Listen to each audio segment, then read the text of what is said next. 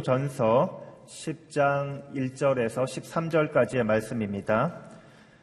고린도전서 10장 1절에서 13절까지의 말씀, 제가 한 절, 여러분이 한 절, 하나님의 말씀 교독하도록 하겠습니다.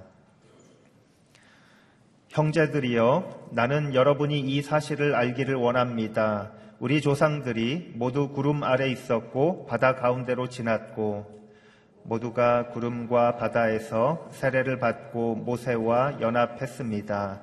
그들은 모두 같은 신령한 음식을 먹었고 모두 같은 신령한 물을 마셨습니다. 그들은 자기들과 동행한 신령한 반석에서 나는 것을 마셨는데 그 반석은 그리스도이셨습니다. 그러나 하나님께서 그들 대부분을 기뻐하지 않으셨으므로 그들은 광야에서 멸망당하고 말았습니다. 이런 일들은 그들처럼 우리도 악을 즐기는 자가 되지 않게 하려고 우리에게 본보기가 된 것입니다. 여러분은 그들 가운데 어떤 이들처럼 우상 숭배자가 되지 마십시오. 기록되기를 백성이 앉아서 먹고 마시며 일어나 춤을 추었다 라고 했습니다. 그들 가운데 어떤 이들인 음행하다가 하루에 2만 3천 명이 죽었습니다. 우리는 그들처럼 음행하지 맙시다. 그들 가운데 어떤 이들은 주를 시험하다가 뱀에 물려 죽었습니다. 우리는 그들처럼 시험하지 맙시다. 그들 가운데 어떤 이들은 원망하다가 파멸시키는 이에게 멸망당했습니다. 여러분은 그들처럼 원망하지 마십시오. 그들에게 일어난 이런 일들은 본보기로서 말세를 만난 우리를 위해 경고로 기록된 것입니다. 그러므로 선줄로 생각하는 사람은 넘어지지 않도록 조심하십시오. 함께 읽겠습니다. 여러분은 사람이 감당할 수 없는 시험을 당한 적이 없습니다. 하나님은 신실하셔서 여러분이 감당치 못할 시험은 허락하지 않으시며 시험을 당할 때도 피할 길을 마련해 주셔서 여러분이 능히 감당할 수 있게 하십니다. 아멘. 고린도전서 10장 1절에서 13절까지의 말씀을 통하여 우리 박종길 목사님께서 말씀 전해 주시겠습니다.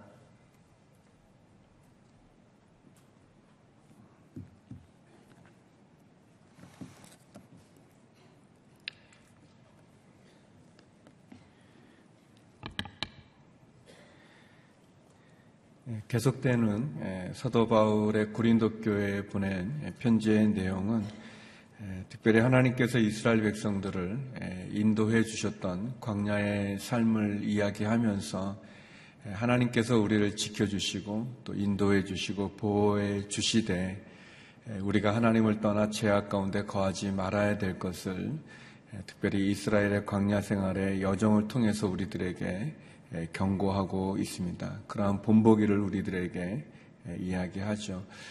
예, 우리의 지난 시간들을 통해서 우리가 예, 하나님을 더 잘 알아갈 수 있다면 또 내가 겪었던 어떤 실수나 잘못의 예, 그런 교훈을 얻어서 내가 살아가는 동안 더 바르게 올바르게 하나님을 믿고 따라갈 수 있다면 그것이 지혜로운 삶이 아닌가 생각이 되어집니다. 사도 바울은 오늘 고린도 교회에 보낸 편지를 통해서 다시 한번 이스라엘 민족 가운데 있었던 그런 사건들을 통해서 본보기를 통해서 경고를 받으라고 우리에게 권면하고 있습니다. 특별히 이스라엘 백성들이 광야 생활을 하는 그것은 하나님의 은혜였다는 것을 이야기하죠.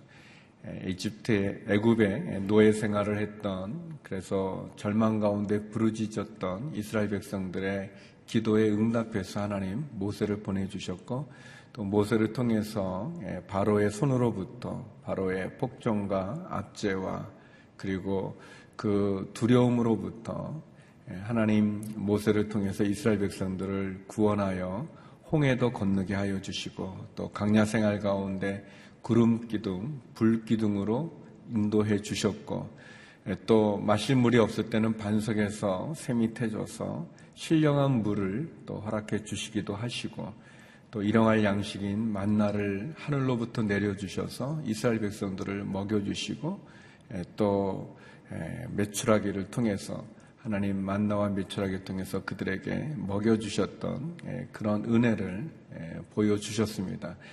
하나님께서 이스라엘 백성들을 사랑하신 거죠. 예, 사랑해서 그들을 광야 가운데 버려두지 않으시고 예, 그들에게 큰 은혜를 베풀어 주셨습니다.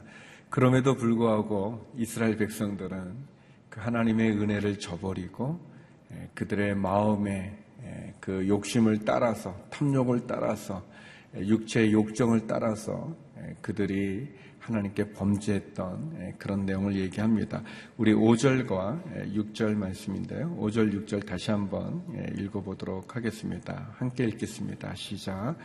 그러나 하나님께서 그들 대부분을 기뻐하지 않으셨으므로 그들은 광야에서 멸망당하고 말았습니다. 이런 일들은 그들처럼 우리도 악을 즐기는 자가 되지 않게 하려고 우리에게 본보기가 된 것입니다. 신령한 음식도 먹고 신령한 물도 마시고 또 신령한 반석 예수 그리스도를 상징하는 그 은혜를 많이 받았음에도 불구하고 그들이 광야에서 멸망당하고 말았다는 것입니다. 음, 본문이 우리에게 주는 첫 번째 교훈이 있다면 멸망당할 것을 우리가 조심해야 됩니다. 모든 죄는 모든 죄는 우리가 멀리 해야 됩니다. 뭐, 이 정도는 되겠지 하는 그런 죄는 없어요. 죄라고 하는 것은 결국은 우리를 멸망시키기 때문에 그 죄가 자그마한 죄든 큰 죄든 죄는 짓지 말아야 됩니다. 죄는 멀리 해야 되는 거죠. 왜냐하면 죄는 반드시 심판이 따르기 때문에 그렇습니다. 이스라엘 백성들이 하나님의 큰 은혜를 경험했습니다. 그들이 홍해를 건너온 것을 여기에 보면 이제 그들이 세례를 받았다 이렇게 표현하고 있는데 예, 세례라는 것이 주님과 함께 죽고 주님과 함께 다시 살아나는 것을 의미하지 않습니까? 예, 마찬가지로 어, 이스라엘 백성들이 홍해를 걷는 것은 죽었다가 다시 살아난 것입니다. 예, 그들이 바다 앞에서 나가지도 못하고 또 뒤에는 바로의 군대가 추격해 와서 이제는 우리가 다 죽게 되어진 그 죽음의 상태에서 하나님께서 바다를 갈라서 마른 땅을 보여 그들로 걷게 해 주신 거죠. 그리고 우리가 아는 것처럼 그들이 건너지 않습니까? 그런데 추격해 오던 바로의 군대, 한마디로 말한다면 악의 무리죠. 악의 세력이죠. 제 상징인 그 바로의 군대가 수장이 되는 거죠. 그래서 사도 바울은 것을 영적으로 해석해서 어, 이스라엘 백성들이 홍해를 걷는 것은 그들이 세례를 받은 것이다. 에, 더 이상 그들이 애굽이라고 상징되어지는 죄로부터 그들이 죄는 죽고 그들이 새로 태어난 것이다라고 얘기하고 있습니다. 에, 큰 은혜를 받은 거죠. 또 그들이 하늘에서 만나와 메추라기를 먹기도 하고 반석에서 샘이 터져 신령한 물을 먹기도 하고 큰 은혜를 받았어요. 구름 기둥, 불 기둥이 그들을 인도해 주는 그럼에도 불구하고 이스라엘 백성들이 하나님 앞에 죄를 짓게 됩니다. 그래서 여기 보니까 한 네 가지의 죄를 쭉 열거하고 있는데 첫 번째는 그들이 우상을 숭배했습니다. 7절에 보면 그들이 우상 숭배자가 되었다. 그들이 시내산에서 모세가 하나님의 이 돌판이죠. 이 계명을 받으러 올라간 사이에 그들이 밑에서 금송아지를 만들어 놓고 이 금송아지가 우리를 이끌었다라고 하면서 하나님이 그들에게 베풀어줬던 은혜와 영광을 금송아지 우상에게 돌리고 있어요. 그래요. 우상을 섬긴다는 건 그런 거예요. 하나님이 받아야 될 영광을 우상에게 금송아지게 주는 거죠. 우리를 인도해 줬던 하나님의 은혜를 그 우상이 금송아지가 이끌어 줬다고 하는 거죠. 그런 우상 숭배의 그런 죄를 저지르죠. 또 8절에 보면 그들이 음행했다고 그랬습니다. 그들이 시딤이라는 곳에 있었는데 거기 모함 여인들이 와서 그들을 유혹하니까 그들과 같이 어, 그들이 음행하게 되어집니다. 이, 이, 이 방 사람들이 가지고 있는 이 음행의 단지 어떤 성적인 문란만을 의미하는 게 아니라 하나님을 섬기지 않는 어떤 그런 의식의 한 부분이 되어지는 그런 음행을 하죠. 또 거기 보면 미디안 그 여인이 그 이렇게 아주 이 이스라엘의 좋은 가문의 아들하고 같이 이렇게 범죄하는 많은 사람들이 보고 있는데도 불구하고 같이 그 미디안 여인과 같이 장막에 들어가서 이렇게 취하는 그런 음행, 음행의 죄가 있죠. 또 여기 보면 주님을 시험하는 거예요. 주님을 신뢰하지 못하는 거예요. 주님을 의심하는 거예요. 거의 40, 강야 생활에 40년이 가까운, 마무리되어지는 그쯤에 왔을 때도 그들이 길을 가는데 이제는 다 끝나고 이제 가나안에 들어갈 것 같은데 길이 계속 돌아가는 거예요. 광야길이 바로 가나안을 향해서 가는 게 아니라 그러니까 그들 마음에 의심이 드는 거예요.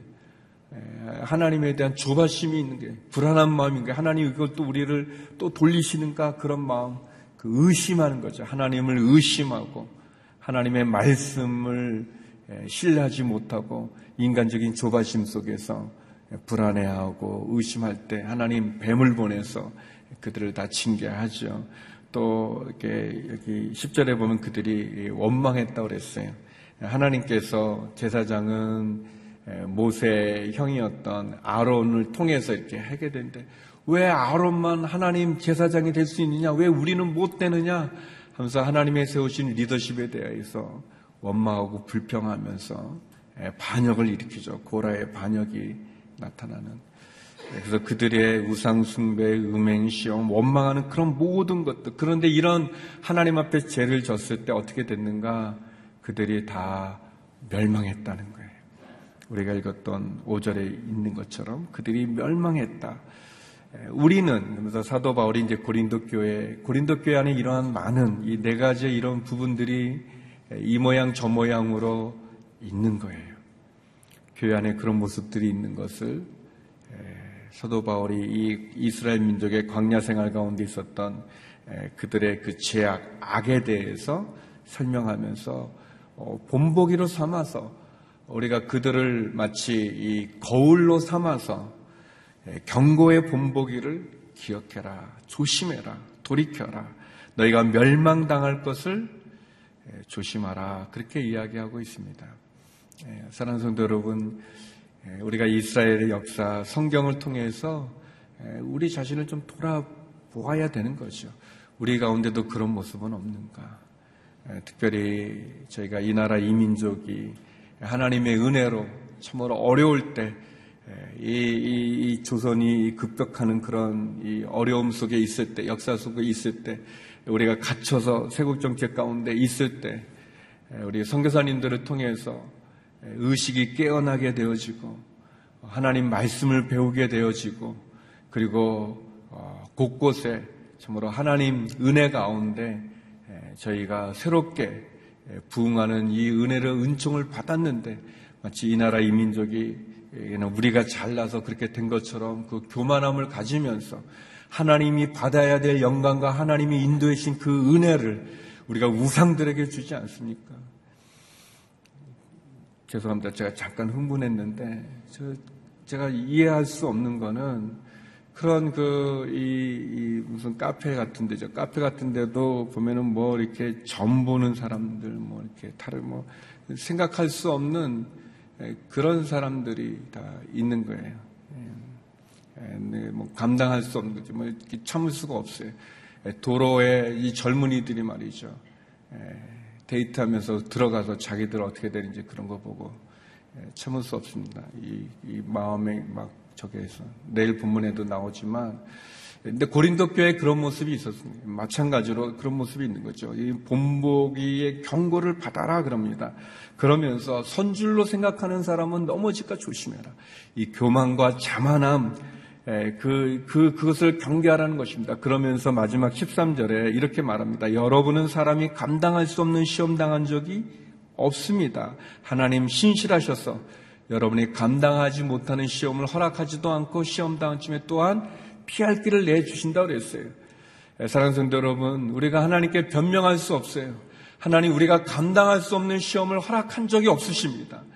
예, 설령 감당할 수 없을 때는 피할 길을 내주셨다는 거예요. 우리가 겸손하게 하나님을 바라보면 하나님 우리가 감당할 힘도 주시고 또 감당할 수 없을 정도에는 피할 길을 주셔서 우리로 능히 감당하게 하신다는 거예요. 하나님 신실하시기 때문에 예, 그래서 우리가 이 경고를 삽하죠. 우리가 예전에 내 자신이 연약함으로 죄를 졌다면 그러지 말아야 되는데 돌이켜서 그 경고로 삼아서 다시 그러지 말아야죠. 또 다산지석이라고도 그렇죠. 꼭 내가 경험한 것 말고도 다른 사람을 보면서 또 성경에 나와 있는 오늘 바울이 말하는 이스라엘의 광야 생활을 우리가 교훈으로 삼아서 우리 자신을 잘 지켜 나가야 되는 것입니다.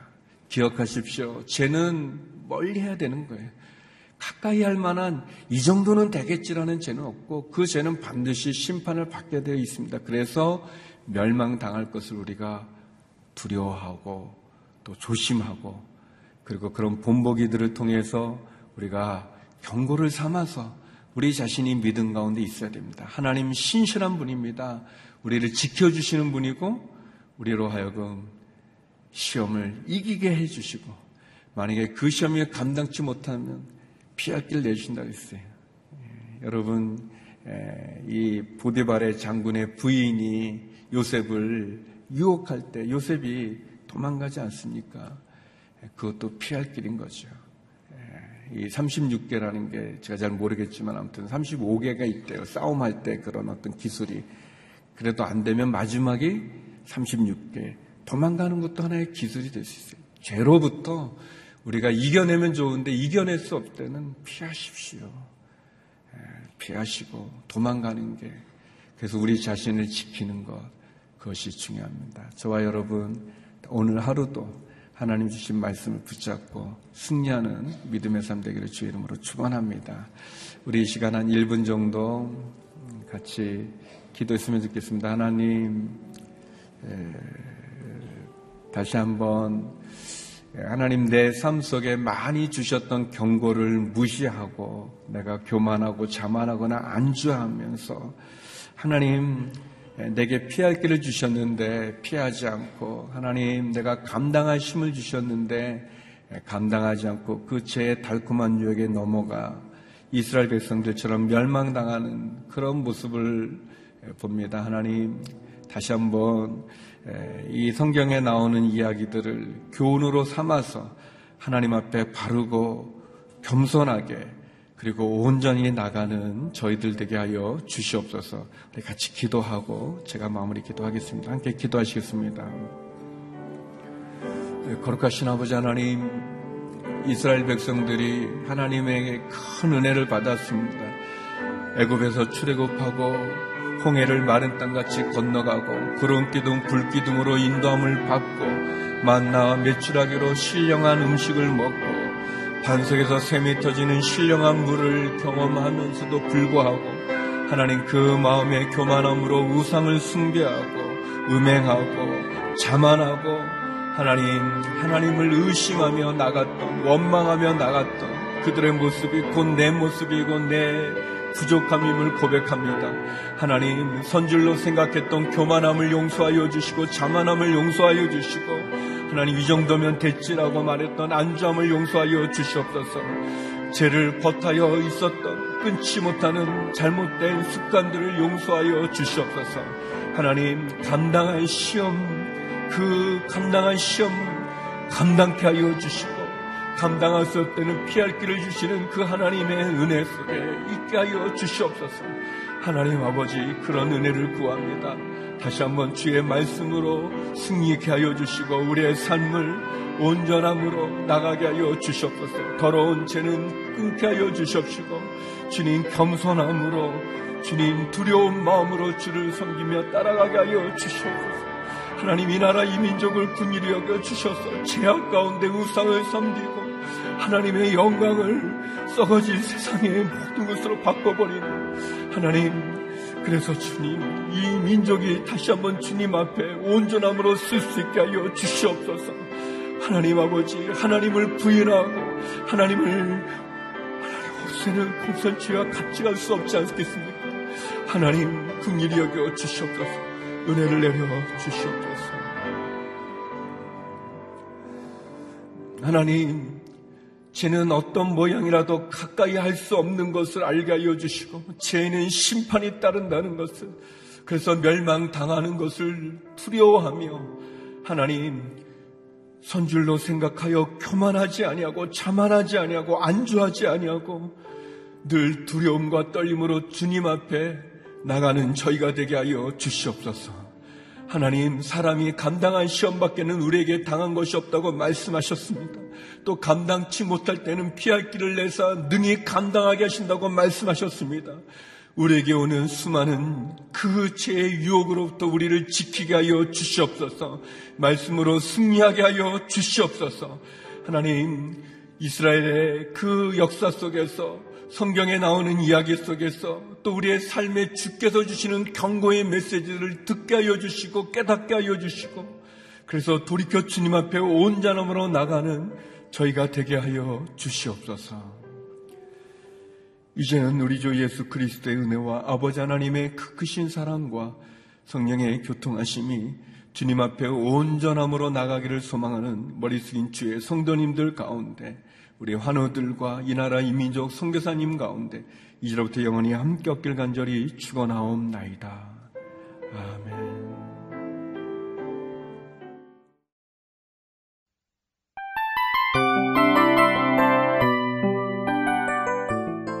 이 프로그램은 청취자 여러분의 소중한 후원으로 제작됩니다.